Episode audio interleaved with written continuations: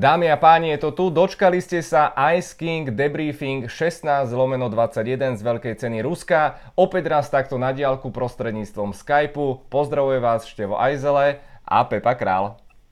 Ahoj. Tak Pepčo, v prvom rade poviem za seba, že mňa tie preteky veľmi, veľmi, veľmi bavili, pretože to bola úžasná šachová partia, a, a s Ríšom Gondom sme to tam strieľali a, a úplne, úplne to naozaj išlo jedno, jedno za druhým. A prinieslo to viacero príbehov a prudko sa obávam, že tento Ice King bude fakt dlhý, pretože tých tém je viac ako dosť. Idem si zobrať poznámkový blog, lebo urobil som si naozaj poznámky. A ty nám zatiaľ povedz, ty si totiž veľkú cenu Ruska pozeral na okruhu v Imole v Taliansku, kde si mal mm, svoje jazdecké povinnosti tak hovor, čo tifózy, čo Taliani a si zdravý, celý, tak to je asi najpozitívnejšie. to každopádně. No, já musím říct, na mě to udělalo velký dojem samozřejmě, ono vždycky, když tam sedíte, tam máme takový uh, obrovský stan vybudovaný od Ferrari a, a vlastně je to takový to hospitality, kam chodí ať už jezdci, nebo potom i na té jedné straně vlastně celý ten stav, všichni lidi z Ferrari, celý týmy, všichni se tam chodí najíst No a když se jedou samozřejmě formule, no tak, to je svátek, takže se tam sedí přes ten oběd a všichni koukají a, a fandí se tam. No a musím říct teda, a to jsem byl trošku jako překvapený, možná spíš trochu nemile překvapený. Uh-huh. Tím, že vlastně, když uh, byly tam že jo, různý ty strategický boje, tohle, teď tam Sebastian Vettel zůstával delší dobu na trati, po startu všichni radost, všichni fandí, křičí radostí. No a ve chvíli, kdy přišlo to předětí vlastně skrz boxy, takový ten vlastně undercut sám na sebe, co, co Ferrari předvedlo, tak uh, ve chvíli, kdy se před vlastně Sebastian Vettel dostal Charles Leclerc, tak tam bylo úplně jako halo, mnohem větší oslavy, než to, že vlastně celou dobu Sebastian Vettel vede ten závod. Jsem se tak říkal, tyjo, je vidět, že jako ta euforie, no, vlastně Leclercovství tady opravdu funguje. No a paradoxně na to, potom, když takhle člověk jako vychladne, teď ten závod skončil, dojelo se, tak paradoxně na to mě zase na druhou stranu přišlo i tam, vlastně dá se říct interně, že už právě se množí takový ty, ty, jak to říct, ty zvuky, ty lidi, kteří chodí a říkají, no, jako Leclerc dobrý, ale když není to jako spíš na škodu, nestane se z toho velký problém, no a si tak člověk říká, hmm, hmm, teď na který cestě jsme, to Bůh ví. Houstone, máme problém, totálne súhlasím a som veľmi rád, že nahrávame tento debriefing až deň po, pretože opäť hustla včera atmosféra na F1SK padol e, klikací rekord, pretože táto veľká cena vygenerovala obrovitánske emócie, žiaľ prevažne negatívne, pretože to, čo predviedlo Ferrari, nebola maličkosť. Rozoberieme si to dopodrobná, e, tu, tu je môj poznámkový bločik, Uh, takže, takže dúfam, že najbližšiu hodinku máš čas. No a rozmýšľam, že kde vlastne začať. Skúsme tak, Pepa, že povedz ty, tvoj, čo sa to stalo? Prečo? Čo, čo sa tu reštartuje? Halo? Ja na nic nešám. Počkaj, že si zmizol. Bože, jak som sa lakol. Dobre, sme späť, sme späť.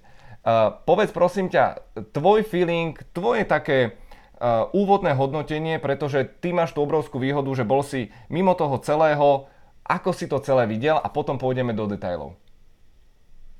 No pro mě to musím říct je takový, řekl bych, hodně děsivý okamžik, který vlastně v tuhle chvíli probíhá ve Ferrari a je to něco, co by mě vůbec nenapadlo, že by mohlo se stávat. Myslím, by se mohlo posouvat do takovéhle fáze. Uh, když budu hodnotit ten víkend, dá se říct takový krok za krokem. Prepač, tak, prepač, prepač, musím ti do toho skočiť. Na druhej strane, ale ja som si hneď aj včera uvedomil cestou domov, že vlastne ono to ide presne podľa tej šablóny. Pred sezónou sme to hm. avizovali, že bude to pnutie.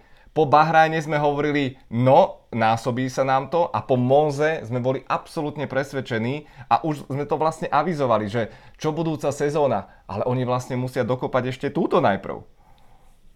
Právě, no a to, mě, mě právě na tom děsí nejvíc to, ten moment toho, že vlastně všichni to věděli Všichni s tím počítali, všichni se asi na to připravovali, ale vlastně vůbec nic se na tom nezměnilo. A to je úplně hrozný. To je vlastně něco, kde my jsme se dostali do řeknu i z laického pohledu, každý, kdo se na to podíval, věděl, bude to tak, tak, tak, pak se to najednou vyhrotí, začne se to kazit, vyhrotí se to ještě víc a co může pokračovat potom. No a, a ta situace prostě se teď zhoršuje, my se dostáváme přesně na tu extrémně tenkou línii toho, že v jeden moment určitý se prostě to fakt jako rozsype ten tým. A kdo ho bude držet dohromady? Kdo s ním bude vlastně nejenom, že dokončovat sezónu tak podle těch pravidel nepsaných, interních v tom týmu, aby to všechno fungovalo, ale především, kdo bude přemýšlet na tou příští sezónu. To je podle mě tohle je jako nejzásadnější věc, která v tuhle chvíli tam není. A na tož vlastně o dva roky dál budeme mít nový pravidla kdo přemýšlí nad tímhle, nad tím už vůbec nikoho ani nenapadne přemýšlet, protože na to nemá člověk kapacitu. Takže pro mě, přesně když bych se vrátil a podíval se na celý ten víkend v tom Rusku, tak pro mě nejvíc zarážející věcí je, že Ferrari se neskusil kvalifikovat na středně tvrdý sadě pneumatik. To znamená, že už od toho startu bylo jasný, že jsou v obrovský nevýhodě, ale obrovský. A to už samo o sobě vypovídá, jak vlastně, jak funguje ten tým, jaká tam je ta situace, protože oni, mně přijde, že paradoxně se snaží vlastně vyhrát za každou cenu kvalifikaci. Protože vlastně ten, bude to Leclerc, nebo to bude Vettel, kdo vyhraje tu kvalifikaci. To není tak, že si řeknete tak, dobrý, možná třeba nevyhrajeme kvalifikaci. Teoreticky i jo, protože máme velký náskok. To auto letí neskutečně po těch Já jsem na to koukal, já tomu nevěřím. Vůbec nevím, co se tam stalo a nechápu, co udělali ale opravdu je to strašně rychlý. Tak tím spíš bych to zkusil. Ale oni to udělali, protože vlastně oni se musí poměřovat tam, kdo teda vlastně vyhraje. Místo toho, aby přemýšleli nad tím, že vlastně v té kvalifikaci se ty body nedávají. To se, se dlouhodobě ví, hm. říká, je to taková ta písnička, co se omílá dokola. A přesně to nastalo. Takže potom přišel závod. A myslím si, pominu tu, ty teorie, které vlastně dneska tvrdí Binotto a celý Ferrari, že my jsme to plánovali, my jsme věděli, že ten start bude takový. Sakra, to jasný, že toho prvního na tom startu asi předjedou. To tak prostě je. Já jsem se divil, že ho hlavně Hamilton nepředjel. To, a oni říkají, my jsme to udělali, uzavřeli to tam, aby se teda Hamilton nedostal. A Hamilton měl blbý start a Vettel měl dobrý start. Od toho to všechno plynulo. Takže to je věc, kterou nikdo nenaplánuje. A dá se říct, že vlastně i, i McLareny se posouvali strašně dopředu. Takže hrozbou pro Ferrari byly už i McLareny. Takže to bylo něco, co se prostě nedá plánovat. A ta básnička nebo taková ta pohádka, kterou dneska vlastně Ferrari vytvořilo, ono se to hezky poslouchá, že mají všechno pod kontrolou, ale vlastně potom už krásně zase to bylo vývoj toho závodu. Že nejenom, že ten start proběh nějak a dobře, teď oni chtěli prohodit vlastně Fetla s Leclerkem, jenomže Leclerc neměl rychlost. Fetl mu regulárně ujížděl. Oni stejně jsou schopní mu do té vysílačky říct, to vymění. Já na to koukal, jsem si říkal, ty kluci, to jako chcete jako zastavit to startovní pole, jak vás ten Hamilton objede, pak vyhraje ten závod. Navíc vy půjdete do boxu, on tam zůstane. Úplně všechno proti, ale to je jenom díky tomu, že ono to interně vůbec nefunguje. A najednou prostě přišly ty pitstopy. Leclerc dal se to čekat, že bude dřív. Já si nemyslím, že to byl úplně ten záměr toho, že, že teď hodně lidí říká, oni ho stáli schválně, aby, aby je vyměnili. Nemyslím si to, to bylo kvůli tomu, že opravdu Leclerc tu přední gumu neměl. On tam začínal ztrácet a začínala tam být hrozba toho, že opravdu, když by, když by pokračoval dál, takže že se Hamilton přiblíží příliš a bude v tom dělat chaos. Navíc jsme museli počítat i s tím, kam vlastně Leclerc spadne, protože tam potom, potom by jim tam mohl začít úřadovat v tom Botas. A klidně, že víme, že Mercedes to má velký pořádek, že by zašpuntovali Botase, ten by brzdil Leclerca a Ferrari by byl úplně. Takže tam logický krok byl stáhnout ho, ale druhý logický krok byl stáhnout i Fetla. Protože když už jste se jednou do té nohy střelili v kvalifikaci, tak se nechcete střelit po druhý prostě. A oni ho tam nechali kvůli tomu, že čekají na to, jestli nebude safety car. OK, ale to jste s tím měli počítat už právě v té kvalifikaci. No, pak jako už, když máte červený gumy, tak si nemůžete říct, Sebastiane, odkruž tam dalších 10 kol ještě navíc, to ty gumy vydržej, nevydržej, to prostě tak není. Takže on dostal dvě, tři kola, které byly úplně k ničemu, jenom tam ztrácel čas a vlastně propadnul. Propadnul za Leclerca a celkově ten závod najednou se mnohem víc zhoršil, ta situace. A to potom nemluvím samozřejmě o zvláštním postavení jeho vozu v následujících kolách. Dostaneme sa k tomu. Uh, treba zdôrazniť jednu vec, priatelia, že ja som to spomínal. My sme, uh, Pepa, my sami dvaja sme teraz vlastne na tenkej ploche, pretože my otvorene kritizujeme, vecne kritizujeme Ferrari a mnohí fanúšikovia to nepočúvajú radi. E, písali mi niek- ktorý naozaj zo pár jedincov sa našlo a normálne cítiť z tých ľudí, že ľudia, nepíšte nikomu nikde, pokiaľ ste pod vplyvom emócií. Nepíšte, nerobte to, je to zbytočné. Naozaj je to zbytočné, okrem toho gramatika potom pokulháva, naozaj nerobte to. Treba sa na to pozrieť s chladnou hlavou, navyše na internete aj tak to nezmeníte a keď potrebujete vypustiť paru, fakt je to zbytočné. Napriek tomu som rád, že hodil som fotku aj na Instagram. Dokon... Čože? A nechci ti do toho skákat, hlavně vlastně reálně, když se podíváte, já bych měl být první, kdo, kdo by měl vychvalovat Ferrari a vlastně nekritizovat, tím spíš, o to je to pro mě samozřejmě těžší ta situace a, a není to tak, že bychom něco zveličovali, bohužel. Uh, spíš se vám snažíme dát tu reálnou informaci na, na, založenou na těch reálných podkladech a jenom to pojmenovat těma pravýma slovama a to, kdybych to měl pojmenovat ještě těma kterým bych chtěl říct já, tak bychom to museli pouštět ten YouTube asi tak až po desáté hodině ještě s cenzurou. Takže, takže pro mě je to ještě o to těžší, že vlastně já myslím, že ze své podstaty, v jakém autě závodím ve Ferrari s týmem Ferrari, uh, bych měl být ten první, který chce, aby tam právě Ferrari bylo. A to se bohužel neděje, takže nemůžeme chodit okolo té horký kaše a říkat, všechno je super, všechno bude dobrý, vyhráli jsme posledních pár závodů, to bude pecka protože bohužel ta vidina toho taková není. Presne. A nám nič nebráni a pre mňa osobne je to najkomfortnejšia, najúžasnejšia situácia, že môžem fandiť všetkým a nikomu zároveň, byť nad tým a byť úplne s tým v pohode, lebo však e, komu by sme prospeli, keby sme fandili akože naozaj prúdko proti logike. Nevadí. Poďme k veci. Ja som identifikoval akože tri kľúčové faktory neúspechu Ferrari v týchto pretekoch. Tým prvým je vlastne absolútne nezvládnutá komunikácia a poďme na ten uh, poprvé pred, uh, preteková dohoda, na ktorú sa odvolávajú piloti. Nevieme presne, môžeme špekulovať cca, ako ty ale hodnotíš tú vysielačkovú komunikáciu trvajúcu niekoľko kôl, pretože Charles Leclerc sa už pre mnohých fanúšikov stal akýmsi plačkom, že akože vyplakal si tú výmenu pozície za Singapur. A nakoniec to tak aj celé vyzeralo. Ako to ty vnímaš? Ešte špeciálne s pohľadom na štvornásobného šampióna, ktorý mal parádnu rýchlosť, bol prvý, mal vyše 4 sekundový náskok. Akože nechápem, nechápem. A, dobre, doplním otázku. Ja, tak... ja som z Leclercovej komunikácie mal pocit aj po pretekoch, ako keby e, sa nám snažil povedať, že ja som vyhral kvalifikáciu a tým pádom mám byť automaticky uprednostnený na štarte, v prvej zákrute aj v stratégii. Je to pravda? Je, je, to, je to strašně zvláštní, je to strašně divný. Jako vlastně pořád to jsou závody. Není to o tom, že když se vám povede jedno kolo v kvalifikaci, že automaticky jste předurčený k tomu, že musíte vyhrát závod. A myslím si další věc, když v Singapuru prostě jste, nebo spíš Leclerc se dostal do té znevýhodněné pozice, taky není pravidlem, že mu to prostě musíte vrátit.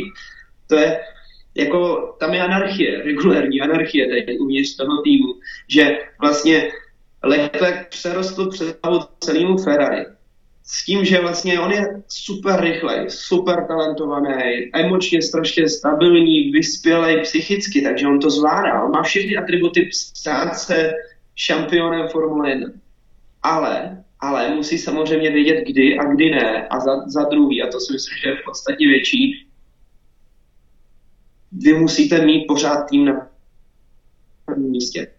Tím, že když bude tým na první vás a potom i v tom šampionátu, tak můžete začít dělat to, že se začnete poměřovat vlastně s tím, kdo nebo který z těch pilotů bude první nebo druhý. A pak to samozřejmě asi jde. V tuhle chvíli myslím si, že ta situace vůbec taková není. A Leclerc opravdu, nebo celkově tam je teďka v tuhle chvíli anarchie, kde vlastně pořád dá se říct Sebastian Vettel je ten týmový hráč, který vlastně bojuje za tým. A Leclerc ten, který bojuje za sebe a snaží se prosadit v tom týmu. Jenomže to prostě je strašně těžké, když budete takhle bojovat proti přesně šampionovi, čtyřnásobnému Sebastianu Fettlovi, který tam závodí navíc dlouhou dobu.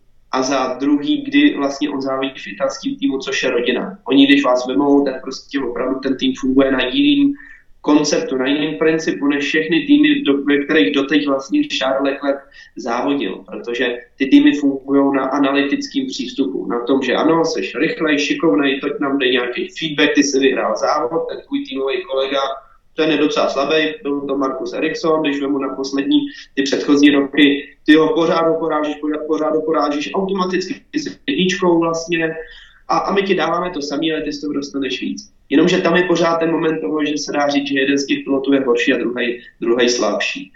Uh, a navíc nováčci. Rádově, Eriksson samozřejmě úplně ne, ale, ale nikdo ho nikdy nebral jako takového toho, toho mentora, který bude táhnout ten tým a bude vyhrávat závody. Když to ve Ferrari ta pozice je úplně jiná. No a to, jak oni k tomu přistoupili, pro mě bylo úplně děsivý, jako dávat pokyn k tomu, aby sám Vettel pustil Leclerca, který prostě jel pomalu, nezvládal ten závod, špatný opotřebování pneumatik celkově jako Není to tak, že když máte ten talent, tak ty závody jsou po každý budete vždycky to. Protože ani nemáte zkušenosti. No. Prostě tady bylo vidět, že Fetu to celkově mnohem líp manažoval. A on říká, tak další dvě kola dobrý, počkáme. No zase další dvě kola, on nepust ho, dítě nestačí, jako, tak co po mně chcete, já ho pustím a budu tam, budeme tam, pojedeme tam krokem, kdy za sebou máme prostě Hamiltona, který jde na tvrdší gumách a je vlastně stejně rychlej, ne klidně rychlejší, on mohl klidně přidat, ale on věděl, kam já se budu hrát, já potřebuju na těch pneumatikách zůstat. Ale i na těch středně tvrdých gumách On jel celou dobu, tři vteřiny, tam to bylo jak přes kopírák, tři vteřiny, že jo, Leclerc, tři vteřiny, Hamilton, on se tam kroužil a vyčkával, když bylo potřeba přitáh, tak to bylo dva a půl, zpomalil. A Leclerc tohle neudělal, přesně, Vettel říká, dobrý, tak ať dotáhne tu, dotáhne ten rozestup, a pak ho pustím, jenomže on se to navyšovalo, vlastně lezlo to přes čtyři vteřiny, pak se to trochu snížilo, jenže to je kvůli tomu, že vy zase nechcete ujet tomu druhému. To je další strategie. Vy vlastně nechcete udělat to, co se dělalo dřív ve Formule 1, že ujedete 20 vteřin a jedete do boxu. To je pro vás teď strašně nevýhodný, protože kdyby se to stalo a náhodou byl třeba vyvolání safety car, který potom byl a nahrál skvěle do karen Mercedesu, což je jakoby už to štěstí připravený, jak se říká, to je právě ta kvalifikace, o které jsem mluvil na začátku, tak vlastně tohle by vám strašně ublížilo. Ty si, že pojedete poslední zatáčkou, máte náskok 10 vteřin, vyjedete na cílovku, bůh, virtuální safety car, no a ten druhý zatočí šup a krásně na to vydělá. Vydělá na tom strašně moc času, takže vlastně to celý startovní pole je z nějakého důvodu takhle srovnaný. Vlastně nesmí tam být tak velký rozestupy těch vedoucích jezdců. Schválně se to vlastně špuntuje a drží do tří vteřin. Myslím si, že to, jak se to natahovalo ty čtyři vteřiny, že Fettle jménem ukazoval, ale kluci, on prostě nejde dostatečně rychle. A to už sám riskoval a to je zase potvrzení toho, že on někomu něco dokazuje. Když vlastnímu týmu dokazujete a dohadujete se s ním, to je, to je prostě úplně strašná situace. Hrozně jakoby slabá, oslabující pro ten tým. Takže to bylo prostě šílený vůbec ten pokyn, vůbec od Ferrari se dělím, že, že vůbec to pustili, pustili z pusy, aby se vyměnili. To prostě bylo proti celému tomu chápání a vývoji, současnému vývoji toho závodu. Ono, keď si teraz pozrieme prepis tých vysielačkových komunikácií, tak to vyzerá ako totálny chaos. Vstupovali tam viaceré hlasy, naozaj tam, tam pravá ruka nevedela, čo robí a čo chce urobiť ľavá. A čo mňa úplne že najviac desí, je to, že vlastne to spôsobuje tú fatálnu vec, že sa fanúšikovia tifózy Ferrari medzi sebou klpčia. Čiže už keď si zoberieš prenos tej energie, je to podľa mňa úplne, úplne zlé. Máme tu Leclerca, ktorý jazdí fantasticky. 4 krát pole position po sebe, má formu ako svinia, bez debaty. Je čerstvý vzduch, to vidíte neverbálne, tí, tí mechanici, ako ho proste majú. Je to fresh kit, naozaj je tam. Na druhej strane Fetel, čítal som teraz pekný článok, že vo Ferrari 5 rokov, no viete, to už je, to už je také manželstvo, také, také znúdzecnosť, také akože pred rozvodom tesne a tým pádom možno tiež je tam atmosféra nejaká iná. No a potom sú ešte hlasy, ktoré hovoria, že Fetelovi sa zrazu vracia karma, lebo Multi 21. Bol to on, pamätajme si, ako sa v Red Bulle, on bol v tej pozícii Leclerca, toho, ktoré, a dajte toho Webera preč, je tu slow, je pomalý, proste o ničom. A včera Multi 16.5 ani nič podobné sa neudialo. A ja som doslova zíral, že do Kelu vy to prehráte. Vy to prehráte, vlastnou vinou. Uh, mali ste všetky predpoklady uh, namlsaný tromi víťazstvami po sebe navyše, kde uh, Spa, Monza, aj Singapur takticky dobre, strategicky, síce dobre, boli tam nejaké zakopnutia, ale, ale zvládli to, boli to veľmi cenné víťazstva. A potom, a na druhej strane musím povedať, že Mercedes nebol optimálny v tých predchádzajúcich veľkých cenách, ale tuto zrazu sadlo ako riť na šerbel a povedz mi Pepa, čo plánujú vo Ferrari s tým, pretože ten tábor je rozdelený. Odborníci, Helmut Marko povedal, že Vettel bol ponížený, že on nemá vo Ferrari budúcnosť, tak nech ide do Red Bullu. Myslím si, že tam tá sedačka stále je po, polootvorená. Uh, ďalší Jacques Villeneuve, že proste čo? Vettel bol prvým, išiel si svoje preteky, prečo to mal prepúšťať? Uh, čo ďalej? Čo ďalej? Lebo videl som tú fotku Matiu Binota, ako vedľa neho stáli obaja piloti ako zmoknuté kurence a o dva týždne našťastie majú teraz prestávku a v tejto sezóne o nič už nejde v podstate ale ako to chcú zmanéžovat, lebo to je naozaj čistá bitka o trón vo Ferrari. No, já si teda upřímně ještě myslím, že v této sezóně pro Ferrari jde úplně o všechno. Samozřejmě nevyhraje se titul, ale právě, právě díky tomu, jaká tam je ta situace a celkově, jak to má vypadat do budoucna, tak tohle je ta nejvíc klíčová, nejvíc klíčová sezóna. Protože pokud jim se to nepodaří zastabilizovat, vymyslet a udělat a nastavit hlavně ty procesy dopředu, tak potom z toho budou trpět ne příští rok, ale minimálně, myslím si, třeba 3-4 roky. Díky té změně pravidel, která je tam na spadnutí, otázka jestli náhodou, a to, to mě teda musím říct, jako zaskočilo velmi, je, když Ferrari vytáhlo vlastně tu možnost, že no, když se nám to nebude líbit, a hodně neradi bychom, ale máme pořád možnost toho veta a vetovat ty nový pravidla. Já jsem úplně na to koukal a říkám, ty vole. no a, a, to jsem si říkal, no tak, tak tohle, tohle jako už je situace hodně, hodně ostrá. No a, a vlastně mně to přijde opět, je to věc, která právě reflektuje tu situaci, která je v tom týmu, protože oni se toho bojí. Oni vyloženě když tam přijde ta změna pravidel, teď oni nemají, nemají vlastně tuhle chvíli nějaký zázemí na to řešit stávající problém, na to řešit prostě problém do budoucna, protože oni řeší teď jeden velký problém a ten tam mají. Na odpovědět na to, co s tím, jako, to je bohužel ta věc, že do, jakoby, jak se říká, plakat nad rozlitým mlíkem je, je hodně složitý, jo, protože uh, problém je jednou, jednou se to ucho utrhne a, a, a vlastně koukáte na to a říkáte si tak, co s tím? A, a ta cesta měla být na začátku. To je to dlouhodobé plánování, vědět, že vlastně, když tam dáme toho Leclerca vedle Fettla, že to dopadne špatně, tak když už, tak by vlastně jako nejlepší variantou bylo strčit Wilkenberga do Alfy, ve chvíli, kdyby Sebastian Vettel, což teda, myslím si, hodně krutý z pohledu Ferrari, když by ho z toho takhle vyštípali a dostali, mm-hmm. Tak tam máte nachystaný Hülkenberga, dejte si ho tam a nějaký máte tam ty plány, aspoň B, v tuhle chvíli nic takového nevypadá, ani že by se mělo stát. To znamená, že ta situace by měla vlastně pokračovat, což znamená, že vy musíte mít skvělý ten management toho týmu a to vedení a ty direktivní příkazy, něco jako je v Mercedesu. Protože pokud nepřijde ten směr, a to je jako udělat, ani třeba ne jedničku a dvojku, ale mít jasně nastavený pravidla v závodech. Třeba dám příklad Force India minulý rok, Okon vlastně Perez. Nějakou dobu to jiskřilo, ale oni dokážou jezdit první, druhé, jeden vyhraje, tohle a bylo to o desetinky, že krásně vyrovnaný souboje, kolo na kolo. Ale potom, co prostě oni se párkrát srazili, tak tvrdě se přišlo, ale kluci, prostě tak to nejde, takhle se to nastaví, takovýhle jsou pravidla, takhle to bude fungovat. A to se musí dodržovat. Nesmíte si říkat, no počkáme na to, až ta situace nastane a když nastane, tak ji zkusíme nějak diplomaticky vyřešit.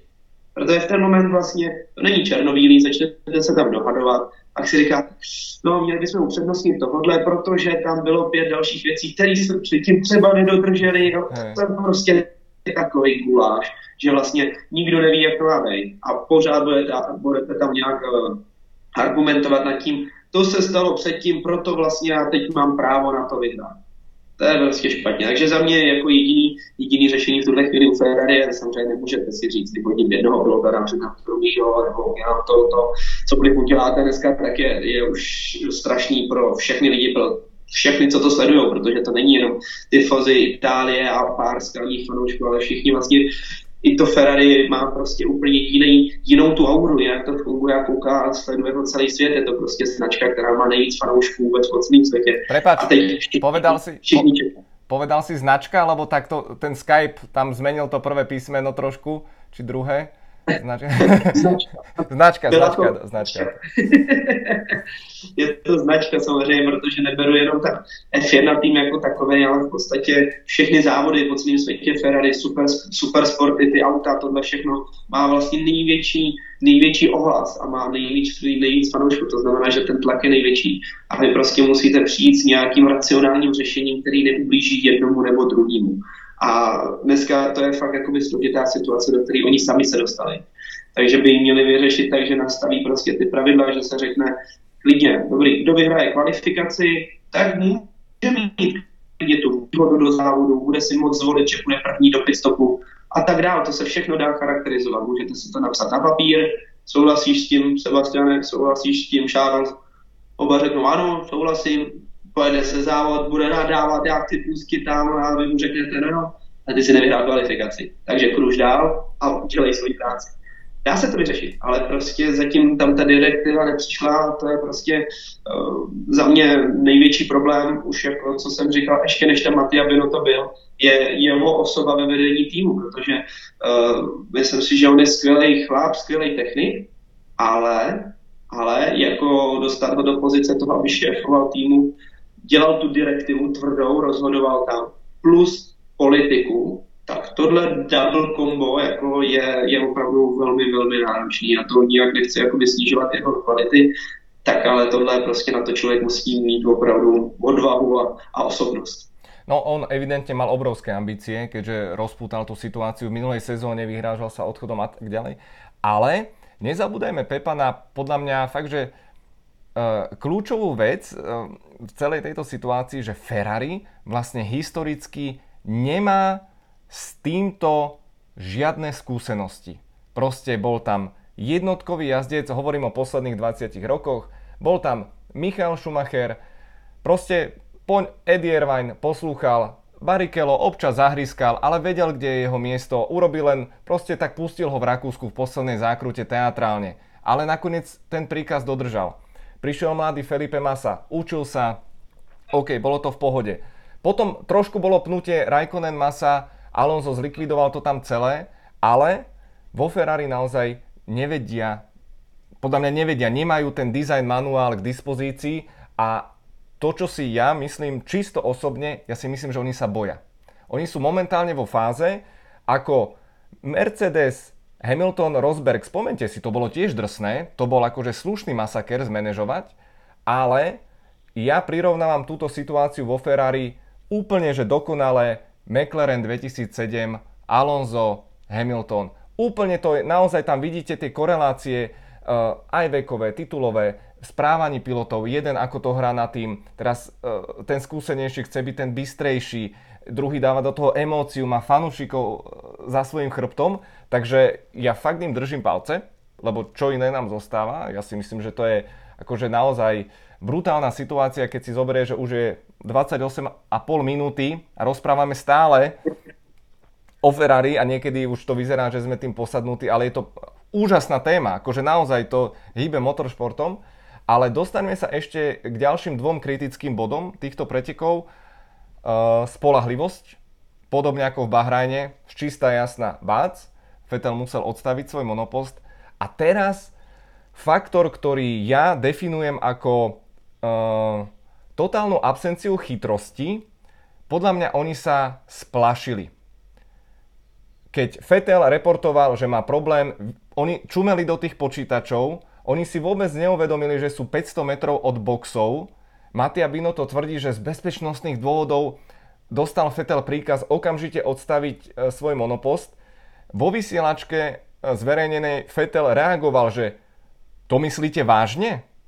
Čiže on presne vedel, a teraz čo boli tie bezpečnostné, akože ušetriť si spalovací motor na zvyšok sezóny, v ktorej titul aj tak nezískate? Čiže podľa mňa sa oni splašili, im to došlo, im to ako, im to došlo v momente, ako to odparkoval hneď vedeli, že bude virtuálny safety car a vedeli, že je to absolútne pase. Súhlasíš?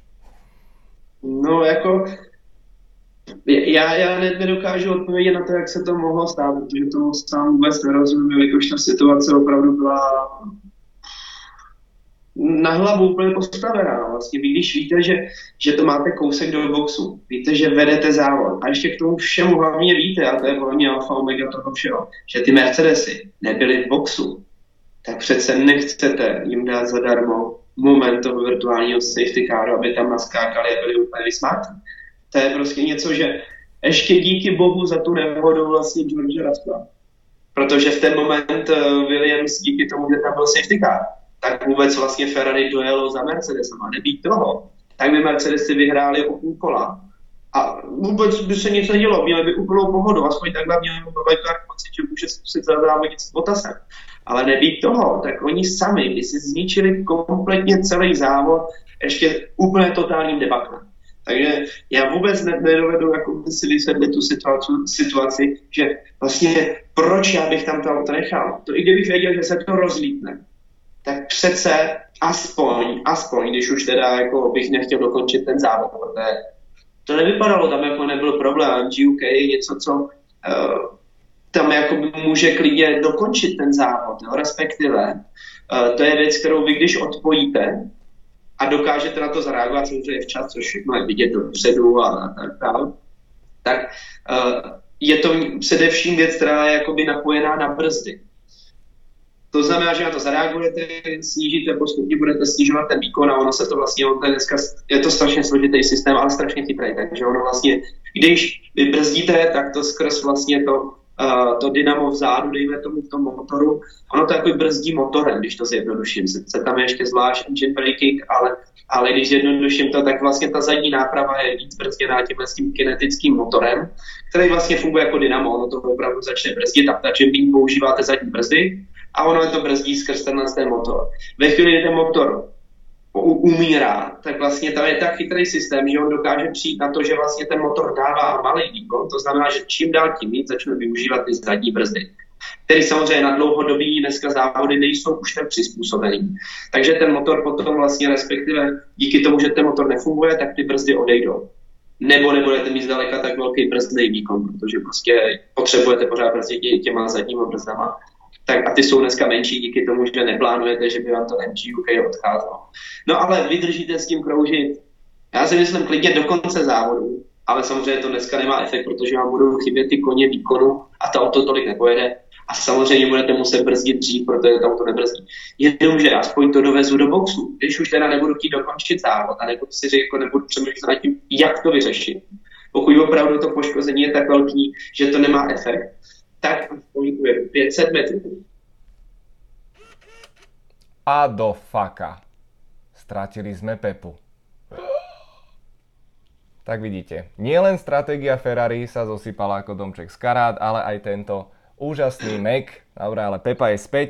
Uh, uzavreli sme tú debatu s poruchou hybridného systému uh, vo Ferrari. Ja by som to len akože na záver tak zhrnul, že v podstate naozaj Splášili sa ukážkovo, 100 metrov bola výbehová zóna, kde Fetel keby odišiel, žiaden virtuálny safety car by nebol. A teraz vlastne im môžeme gratulovať, že super, možno ste zachránili Fetelovú pohonu jednotku, v Japonsku bude bez trestu. Ale prišli ste o víťazstvo, ktoré vyzeralo a malo byť double, a keď nie double, tak Leclerc v konečnom dôsledku mal s prehľadom vyhrať. Myslíš si, že zohralo nejakú váhu pri tej poruche Fetela to, ako na to tlačil? Že či neprepálil ten systém, lebo zase je designovaný na 6-7 veľkých cien. To jo, ale když se podíváme na to, jaký časy se jedou, kolik pomalej se jede vlastně oproti kvalifikaci, jak se prostě to tempo udává víceméně uměle, tak kdyby vlastně Ferrari vědělo, že jede moc rychle, tak by ho zpomalili. A dá se říct, že vlastně my museli zpomalit obě ty auta. Není to tak, že vlastně, když eh, by ta život, vlastně oni nasazují ty díly stejně.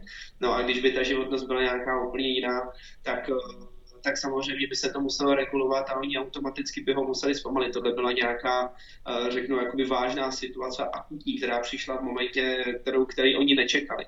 Protože většinou na základě různých těch testů, které vlastně se provádějí v továrně, tak vy víte přesně, jaká je životnost, to téměř uděláte krát dva ale samozřejmě máte to naplánované, aby se to nepřijíždělo, aby to bylo co nejspolehlivější, tak uh, víte, jak dlouho to tam nechat, že potom už to třeba pomaličku nějak začne klesat a, a ty díly se vyrábějí tak, aby mnohonásobně dokázali přesáhnout ten svůj život.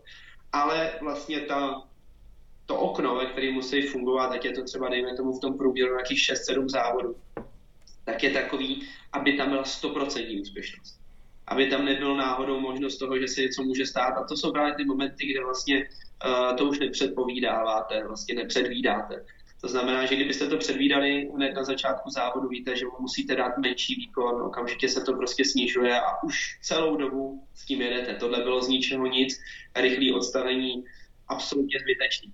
Kdyby to prostě nějakým způsobem měl odstavit někde jinde, by jsem se mnohem lepší objímal, kdyby, kdyby dojel přímo do boxu, aby tam někde něco neriskovali i především kvůli tomu napnelismu, který v tom týmu je, tak aby opravdu dojel někam dál, protože by se mohlo stát, že když byste mu dali tu možnost, tak už by se měl zastavit tamhle v té zóně, kde vlastně nevěde safety car, tak se může stát, že, že vlastně jako by Sebastian Vettel s myšlenkou toho, že mu to někdo udělá na schvál, co v těch emocích, tak to nechá třeba 20 metrů předtím a v ten moment samozřejmě ten virtuální safety car zase bude, takže pro vás by bylo nejlepší, aby on to dovezl až, až do boxu a speciálně s tím NGUK věřím tomu, že se to do toho boxu dá dovíc, protože nevím, co by se mělo stát, aby, aby opravdu systém, kde to auto pořád jede, a možná ztrácí výkon, by se zastavilo. Tam samozřejmě, jako kdyby to bylo to MGUH, tak to vám roztrhne celý motor, a nebo je to turbo. A může to zničit v podstatě úplně všechno a, a hlavně, jak ono to přestane. Tady Tady to je spíš o tom, že to jede, ale už to nemá tak velký hmm. výkon, ať už brznej, a nebo právě ten motorový, takže prostě pomaličku by si myslím za sebe zvládnout dojet do nějakého bezpečného místa. Myslím si, že i do. No, takže dopadlo to, ako to dopadlo. Bol safety car, ktorý neutralizoval to pole. Leclerc dostal zastávku v boxoch zdarma, čiže obul znovu mekú sadu, top trojka na mekej. Niektorí aj fanúšikovia sa pýtali, že či to bolo nutné, či nemal ísť na, na tej stredne tvrdej do konca. A hlavne už sa dostávam do bodu, bol si prekvapený, že Leclerc v podstate nepredviedol ani jeden útok. Bottas si ho vždy udržal v tom treťom sektore na 9 desatín a viac. A pre mňa zaujímavý údaj, naštudoval som si maximálne rýchlosti, ktoré mi navrávajú, že Ferrari naozaj nastavilo svoje monoposty na preteky, bolo si vedomé svojej kvalifikačnej prevahy, pretože v top speedoch bol Vettel v strede pola 323 km za hodinu, Bottas 321 a Leclerc s Hamiltonom 320 km za hodinu. Čiže zaujímavé čísla, absolútne vyrovnané. E, predpokladal som aj ja, že podobne ako na Monze, kde ten výkon bol šialený, tak Ferrari obetovalo niečo na úkor rýchlosti smerom k prítlaku v zákrutách. Žiaľ, zmenili sa karty v pretekoch a zrazu boli v obrovskej nevýhode a Leclerc hold nebol schopný zázdiť nakoniec ani najrychlejšie kolo. No já si upřímně nemyslím ani, že to bylo víceméně řešený formou toho přenastavování toho auta jako takového teď myslím toho setupu, toho nastavení, ať už křídel nebo čehokoliv jiného, vy moc do toho nemůžete samozřejmě šát. Díky tomu, že to vlastně no, přes noc park fermé, tak nesmíte měnit nastavení, můžete dělat právě jenom takovýhle nějaký drobný detaily. A já si upřímně myslím, že tam ani neproběhlo žádná úprava toho nastavení, protože vlastně co si myslím, že je tam to zásadní, je, že Ferrari dokáže zrychlit na to jedno kolo v kvalifikaci. Tam prostě ten motor letí. A možná ještě a to jsme se o tom bavili vlastně v debriefingu po Monce, že oni měli takový ten moment toho hop nebo trop na Monce. Prostě do toho dali ten výkon, který oni mají na kvaldě. A když je ten motor úplně čerstvý, všechny díly jsou úplně čerství, což na Monze bylo, tak nějakou dobu vy dokážete držet tenhle obrovitánský výkon. Jenomže za cenu toho, že prostě přijdou závody, ve kterých vy paradoxně ten výkon musíte udělat ne o krok zpátky, ale rovnou o dva to snížit, protože už ten motor prostě to nevydrží.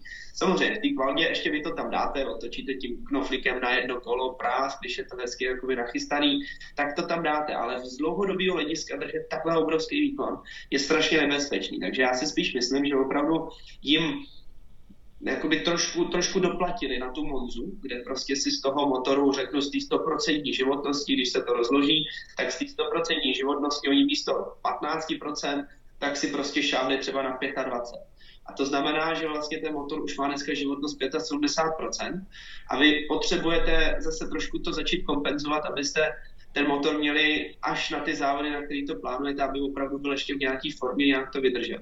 No a díky tomu najednou v těch závodech i z té obrovské výhody, kterou oni měli v kvalifikaci, tak se to vrátilo a ten motor nedává tak velký výkon. To auto podle mě zůstalo hodně stejný, ale vlastně neměli tu obrovskou výkonnostní převahu, což je podle mě to, proč OK, že pak vlastně zastavili ještě jednou, bylo to spíš z toho důvodu, že já si myslím, že oni se báli, že Mercedes by vyhrál, protože prostě v určitý moment oni by navýšili ten výkon. Bylo to vidět, že vlastně Bottas podstíňoval Leclerca, ale Hamilton měl to tempo a on kdyby dali ty červené gumy a podle mě zabrali na konci toho závodu, tak v tom Mercedesu se schovávalo ještě hodně a to jsme neviděli protože oni to vyloženě na to, na to čekali na ten moment. A já se bojím, uh, nebo bojím, spíš kdyby jsem se na to podíval realisticky těma číslama a nějak si odmyslel ty safety cary a tyhle věci, tak uh, samozřejmě na úkor toho, že by tam nebyl Sebastian Vettel, zůstal by tam Leclerc sám, tak mám pocit, že by je Mercedes stejně udolal. Mhm. Protože oni měli fakt jako hodně, hodně velkou rychlost na to, že se rozjížděl ten závod tak, jak se rozjížděl. A ke konci závodu myslím si, že to tempo by bylo úplně jiný, než jaký udávalo Ferrari. Takže, takže z tohohle důvodu já jsem, jsem přesvědčený o tom, že Ferrari prostě si říkal, tyjo, tak teď ho tam necháme, ono se to celý sede dohromady, mm-hmm, no tak to nás stejně ty Mercedesy nakonec pojedou. Protože budou na měkký seděvu měkčí a s tím, že prostě oni fakt do toho dají všechno a my už nemáme kam šáhnout protože nemůžeme navýšit ten výkon, protože se nám jinak ten motor rozlítne. Takže to byl podle mě zásadní důvod, proč oni řekli, OK, rychle zastavíme, srovnáme všechny tři vlastně na stejnou strategii. Budou za sebou a můžeme doufat v to, že třeba Leclerc dokáže předjet, protože tady jsou dlouhé roviny. Což ale přesně potvrzuješ, jak si říkal, uh, tím Botasem, kde prostě Botas věděl, že on si to uhlídá. A bylo vidět, on při každém tom kole on si to hlídal, hlídal a vlastně i mačkal ten, eh, ten power button, který vlastně nám dává trošku té výkonnosti, aby přesně jim to vycházelo. On tam bylo, že postavil tu zeď a z toho motoru si bral jenom to, co zrovna v ten daný moment potřeboval. Kdyby oni potřebovali zabrat, podle mě tam měli nějakých, tyjo, myslím si klidně ještě jako nějakých 10%, kde oni dokážou navýšit to a, a zabrat mu nějakou třeba vteřinu, dvě rychleji. Vlastně potvrdil to i Hamilton posledním, posledním kolem měřeným. Boom, nejrychlejší kolo. Jenom jen tak ho a dal si to tam. A to ještě pořád tam podle mě bylo dost z čeho brát. Mm-hmm. Ako ty prosím ťa hodnotíš tu radosť uh, Mercedesu Hamiltona, ktorý hovoril, že úžasný tímový effort a, a, a inžinier opäť Bono tam kričal, ako, ako sme to dali a, a, a podľa mňa úžasným spôsobom iritujú všetkých fanúšikov. Počkaj si tu, zase mi tu ukazuje nejaký reštart, dobre, dobre, Pepa je späť.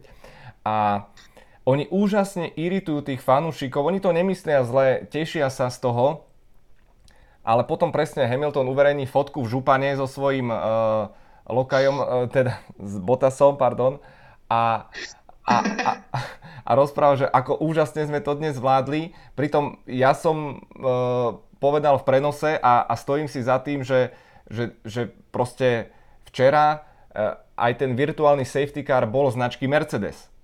Čo ale neznamená, v Austrálii bol značky Ferrari. Proste sú momenty, kedy ti to naozaj zahrá, mení sa to, ale proste zase boli tam a zase to víťazstvo im spadlo do klína. Já teda tentokrát, myslím si, bylo spousta, spousta momentů, kdy přesně Hamilton dítě štěstěny, to si myslím, že víme všichni a, a Mercedes celkově jim to vycházelo, ale tentokrát bych se přiklonil spíš eh, k tomu, k tomu určení, jak se říká, štěstí přeje připravený protože oni dělali ten první krok. Halo? Halo? A? Dobrý? Dobre, dobre, dobre, dobre, dobre. Urobili prvotný krok? Oni udělali v podstatě ten prvotní krok především těma tvrdýma gumama, respektive těma středně tvrdýma právě, na kterých startovali, protože tam samozřejmě v ten moment je to, je to, je to ta doba, kdy vlastně vy dokážete natahovat ten první styl. A čekáte, přesně se čeká na tenhle ten virtuální safety car, který byla velká šance, že přijde, protože dalo se očekávat, že by mohl být safety car na začátku, což je to typický Rusko, přijde safety car na začátku, pak nějakou dobu nic, ale ve chvíli, kdy začnou se opotřebovávat pneumatiky, ať už vlastně ty červený z těch prvních stintů, anebo potom ty žlutý, což je o kousíček dál, že ta nehoda přijde, protože to tam hodně klouže.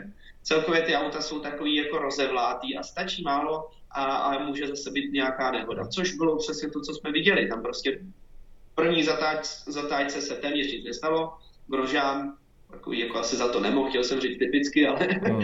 ale, ale za to asi nemohl, tam nemohl vidět.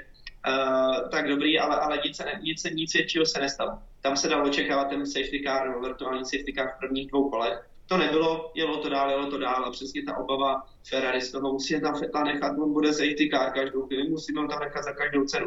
A což je přesně to, jako oni nebyli připraveni. A Mercedes si tam jeli to svoje a čekali.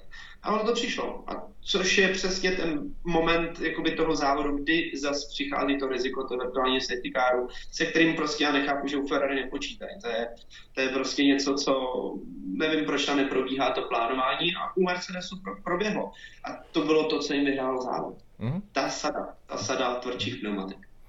Každopádne Lewis Hamilton už naozaj jednou rukou a už druhou začína hladkať ten, ten pohár, ten, ten šiestý, tam naozaj tá, tá 107 bodový náskok pred Leclercom, 73 pred Bottasom, hráme o 130 bodov, čiže to je naozaj obrovská priepasť, ale stále je o čo hrať, minimálne o prestíž a ja mám ešte množstvo otázok, ale ešte si ich pošetrím, pretože spolu komentujeme veľkú cenu Japonska celý víkend už od piatku. Bude to síce akože trošku zombie po nociach nad ránom, ale mám takú otázku aj na, na vás, milí naši fanúšikovia a diskutéri.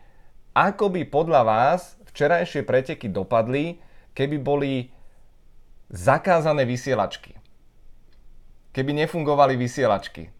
Takúto úvahu som vystrelil, takže máš 10 dní na to, aby si premyslel odpoveď, plus mám ešte ďalšie. Ešte ďalšie, neboj sa, ako vždy, na sklade. Ale poďme sa samozrejme venovať aj pilotom, ktorí si to takisto zaslúžia. Ne, vždy najatraktívnejšie ten súboj o víťazstva Ferrari, Mercedes, dobre Red Bull, nenápadný Verstappen, Albon. Budeme sa mu venovať v tréningoch, ale poďme na štart Kimiho Raikonena, pretože to bola chuťovka, o, o čoskoro 40 by sme nečakali takéto zakoprtnutie. A jak vypadalo to dobře, já jsem v první moment, když jsem viděl ten replay, si říkám, tu, tak ten vystřel rychleji, jak všichni ostatní, všichni ještě stojí, to bude, mi to měl úplně skvělý start. Pak koukám, že oni všichni stojí dál. a to, jako asi stane se to. Ano, přesně.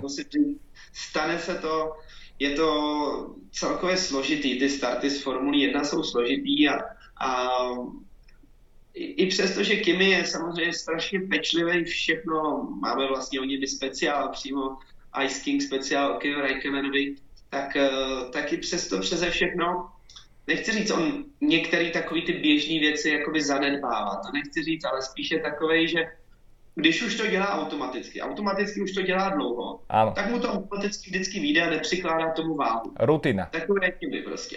Takže on to zaběhaný cvák, cvák, přijdu, já stát, máš spojku, ty vole, jedu? Nic jako složitýho. Nejenom, že průšvih je, že opravdu za mě přišlo, že prostě kdyby to držel a teď vy tam hledáte ten bike point na té spojce, kde vlastně ona zabírá. Na mě přijde, že prostě jak on si to zmáčk moc a to auto prostě popojede. Najednou no to tak a teď koukáte, říkáte sakra. prostě s tím nic neuděláte, jo, takže, takže ta situace prostě tam nastala. To je, to je vyloženě jakoby školácká chyba, která se nám stane, ale je to spíš té nepozornosti, nebo možná toho jako takový ty chuti, že chcete už jet do toho závodu, tak to prostě vám to poskočí, no a, a pak jakmile už to musíte zvážit, čekáte, než vlastně si rozdoma najdete, aby vám to auto vůbec se rozjelo, ne, ne, ne, ne, nezdechnul ten motor, tak to musíte najít, pak se rozjet, no a v ten moment všichni, že ho už jedou. Takže no, no, stane se Kimi. Myslím si, že nielen fanúšikovia Ferrari, ale aj McLarenu včera hromžili a trpli, ten virtuálny safety car im veľmi nepomohol. Štarty Sainza a Norisa boli, boli fenomenálne a a, a nečakaný výkon, najmä po tých piatkových tréningoch, takže McLaren je späť. A čo hovoríš na podpis zmluvy McLaren Mercedes od 2021? Uh, Mně se to líbí. Mně se to líbí, jako pořád je to prostě něco, kdy je jedna z největších absolutně největších škod, který kdy v McLarenu za celou historii se staly. A to nemluvím ani o tom, že se propadli až na poslední místo a už se z něj nějakým způsobem dostali, tak to, že nezůstali s tou Hondou. To je podle mě absolutně jakoby fatální chyba, která kdyby tam ten uh, Seidl byl vlastně nový manažer teďka, uh, který nastoupil uh, do, do McLarenu z týmu Porsche, tak kdyby tam ten Seidl byl opravdu od začátku toho projektu, společně vlastně s Ronem Denisem, já věřím tomu, že by tu Hondu podrželi a fungovalo by to, nebo mělo by to stejný směr, jako to má teďka u Red Bullu. I když teda pro mě asi to pak taky budeme moc rozebrat, asi především v pátečních trénincích, počkáme si na samotnou Suzuku, protože tam Honda hodně zbrojí, na to prostě oni se chystají, co to jde, aby doma se předvedli. Jsem na to zvedavý, protože pro mě to bylo trošku zklamáním, to, co předvedli v Rusku a celkově jako takový uh, hodně rozpačitý ten výkon. Ale prostě aj Singapur, už aj Singapur tam jsem to čekal, tam jsem si říkal, jako, že možná, nebo jako čekal, po těch prvních trénincích jsme viděli, že to není ono a že to je možná jakoby, ten, ten, motor, není to ještě nachystaný, ale teď Rusko jsem si říkal díky tomu, že oni opravdu, ta, Rusko mělo být dobrý, aby se jim podařila Suzuka. S tím, že opravdu udělali všechno pro to. I s těma motorama a tak dále, a tak dále. A, a, a najednou tam ten krok nebyl. Jo, ne, ne, neproběhlo tam vlastně to přeskočení do toho, že by, já bych si téměř říkal, že budou bojovat prostě s, o, o vítězství. Stejně jako se čekalo v Singapuru, kde prostě z nějakého důvodu to nezafungovalo, ale je to atypická trať, v tom Rusku už jsem čekal, že to bude dobrý a nebylo. Takže tam jsem byl, tam jsem byl zaskočený z toho, takže musím počkat na, na Suzuku. Každopádně to byla podle mě největší chyba u McLarenu, že nemají Hondu s tím výhledem do budoucna. A vstup jakoby Mercedesu zpátky do McLarenu je podle mě fajn, podle mě to je dobrý, rozhodně to bude obrovský krok před oproti Renaultu. Pobavil mě toto Wolf a celkově ty tvrzení, které se ozývají z Mercedesu, no už ale v pohodě budete mít úplně stejný motory, stejný komponenty, jako má prostě náš tým a můžete s náma závodit. No jsem si říkal, to možná asi zbytečný jako veřejně říkat, tomu se asi každý zaspěje protože proti vlastně porážet váš, váš zákaznický tým, jo, to si myslím, že asi se nestane úplně. Takže tak tomu, tomu jsem se zasmál, to se samozřejmě asi nikdy nepodaří. Každopádně mají mnohem lepší vyhlídky na to jezdit prostě na druhém místě. Když bych jakoby viděl, že by tam mohl být Mercedes tovární tým, tak eh, s Renaultem v té skladbě, ve který to je teď a v tom rozpoložení s tím vedením, který tam je, tak eh, si myslím, že se jim to nikdy nemohlo podařit, ani nepodaří, když vlastně oni celou dobu už docela dlouhodobě poráží Renault, který měli takový ten najednou uh, eh, skvělý, skvělý výsledek a teď, co jsme viděli, tak uh, musím říct, Soči zase velký zklamání. A samozřejmě zásadní podle mě ta spolehlivost. Takže to pro McLaren je něco, co když vy potřebujete vyvíjet auto, posouvat se dál, a nemáte motor, který prostě za prvý musíte jezdit třeba pomalu. Když jezdíte pomalu po rovinkách, to auto se jinak chová v zatáčkách. Kvůli tomu, že máte omezený výkon, i ten vý, vývoj jako takový toho auta je prostě, nemusí jít vždycky správným směrem. A za druhý, když máte motor, který prostě vám exploduje v téměř každém závodě, v každém tréninku něco tam je, tak eh, samozřejmě nenajíždíte kola. A to vás taky stojí strašně moc času toho ověřování těch dat a, a tohle McLaren vidí a myslím si, že ten, že ten uh, Seidel udělal skvělý rozhodnutí, že vzali prostě něco, co funguje, nějaký komplet, do kterého se opravdu investuje a jsou zatím lidi, kteří dokážou víc ten projekt velmi dobře. Protože tohle prostě, dokud se nezmění vedení Formule 1 toho projektu Renault, tak uh, já tam nevidím pořád to světlo na konci tunelu, že bychom si jednoho dne tam mohli koukat na závody ale Alonso v Renaultu, že by se tam bojovalo o titul. Prostě s tímhle s tím přístupem rozhodně ne. Teším sa na debatu v Japonsku o Renaulte, pretože tiež mám k tomu pár myšlienok a, a s tebou úplne súhlasím. Zároveň to znamená, že McLaren bude musieť pretrpieť budúcu sezónu. Ono to mm. škrípanie britsko, britsko-francúzske už začalo, čiže opäť, opäť McLaren zažije takú prechodnú sezónu, kde nemôže očakávať, že urobí ten skok do, do prvej trojky, ale samozrejme všetci napäto čakáme na 2021.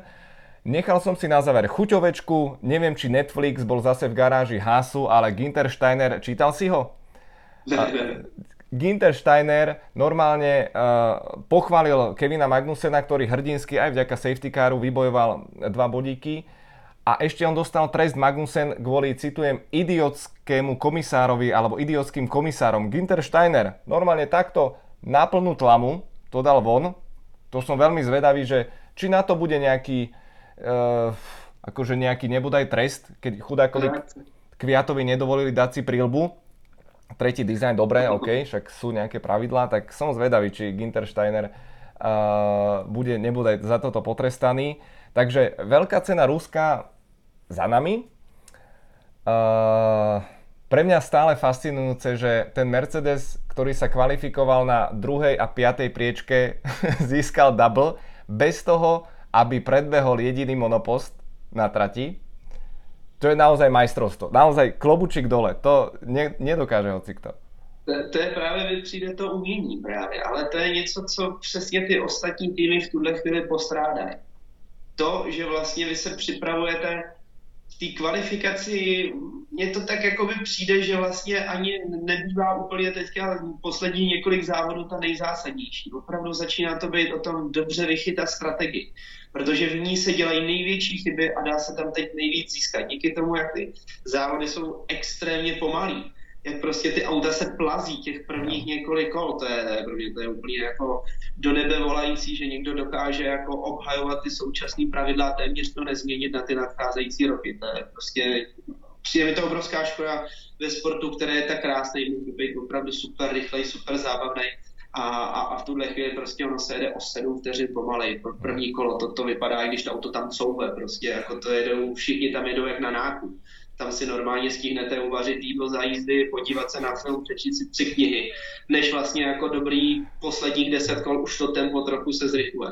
To je, to, je, to je strašný, takže vlastně o, o to víc, dneska už to není o tom, o tom jezdci, o tom, aby ten jezdec byl dotlačený na tu hranici, udělal tu chybu, ale především ten tým, aby udělal chybu ve strategii, nebo ji právě neudělal. Naplánovat to, aby vám to vyšlo fakt to správné kolo s tím, s tou životností těch pneumatik, spotřeby benzínu a výkonu vašeho motoru. To prostě máte tři takový jako vytáhla a taháte za jedno, za druhý, za třetí a říkáte si, kdy ve správný moment to udělat a tak to srovná nejlíp.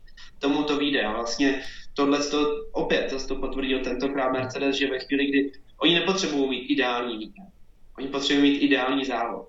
A ono to jde. To je prostě o to, o to větší, jako by to má potom tu váhu a sílu.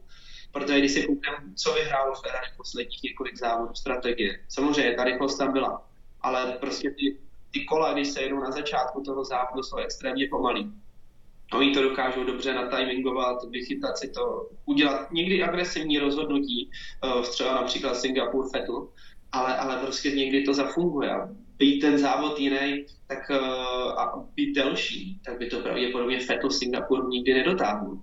Takže reálně vlastně můžeme říct, že je to především o té strategii a o tom načasování dneska, jak využít ty zdroje, které máte k tomu byť na tej trati rýchly. Uh-huh. No, pred nami je legendárna Suzuka v Japonsku a dávam zapravdu Maxovi Verstappenovi, inak všetko najlepšie Max, 22. narodeniny. A posledné týždne neboli ideálne, ale musím s ním úplne súhlasiť, že úplne, že je zmagorený z pomeru síl a, a nedovolí si odhadnúť, ako to bude v najbližších pretekoch, ale ja predpokladám, že Pepa Král s tým nemá problém schválně typologia Suzuka, ideš. Jak nám hezky vyšlo to Rusko, co? Jo, jo. Byl to debriefing po Singapuru, kdy jsem říkal, že bych si troufnul tvrdit, že to bude Ferrari a opravdu tam byli rychlí. Samozřejmě nakonec v tom závodě jim to nevyšlo a tam to tam bylo pekelně rychlý.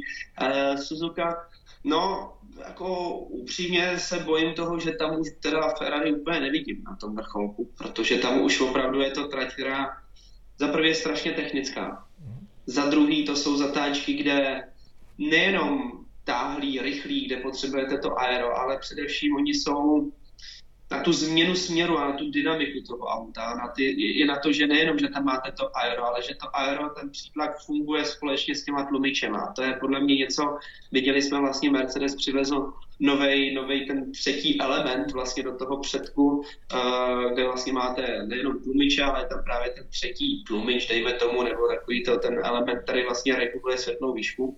Takže to určitě bude nějaký krok před a myslím si, že právě to je věc, která se kterou Mercedes počítá právě na tyhle technické tratě, na to, kde vlastně to auto hodně se naklání, rychle mění ten směr ze strany na stranu a, a je to takový, ta, ta dynamika tam musí být.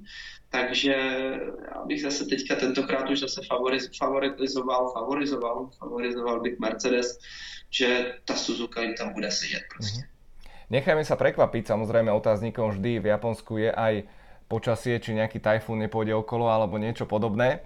Ale priatelia, dnes eh, Ice King debriefing na dve časti a skvelá správa po letnej a priznáme sa asi, že už tak trošku aj jesenej prestávočke Ice King tradičné diely už v sobotu 10.00 sú nahraté. Dva. A ten jeden bude o zmluvách, o manažéroch a takéto zákulisie kontraktov. Naozaj veľmi opäť zaujímavé info. No a Pepčo, my sa, my sa pozajtra vidíme v Prahe. Skvošovú formu máš akú? Dobrý, dobrý. Hej. Tak jsem rozcvičil si, rozcvičil si zápěstí, budu si zacvičit, ať jsem trošku jako naladěný. Dobre, dobre, dobre, dobre. Veľmi sa teším, takže budeme nakrúcať samozrejme ďalšie diely a potom už v Japonsku sa budeme vidieť, počuť. Veľmi sa tešíme, ďakujeme vám za dnešnú pozornosť. Pozdravujem do Prahy, čau Pepo, ahojte všetci. Čau všichni, mějte se fajn.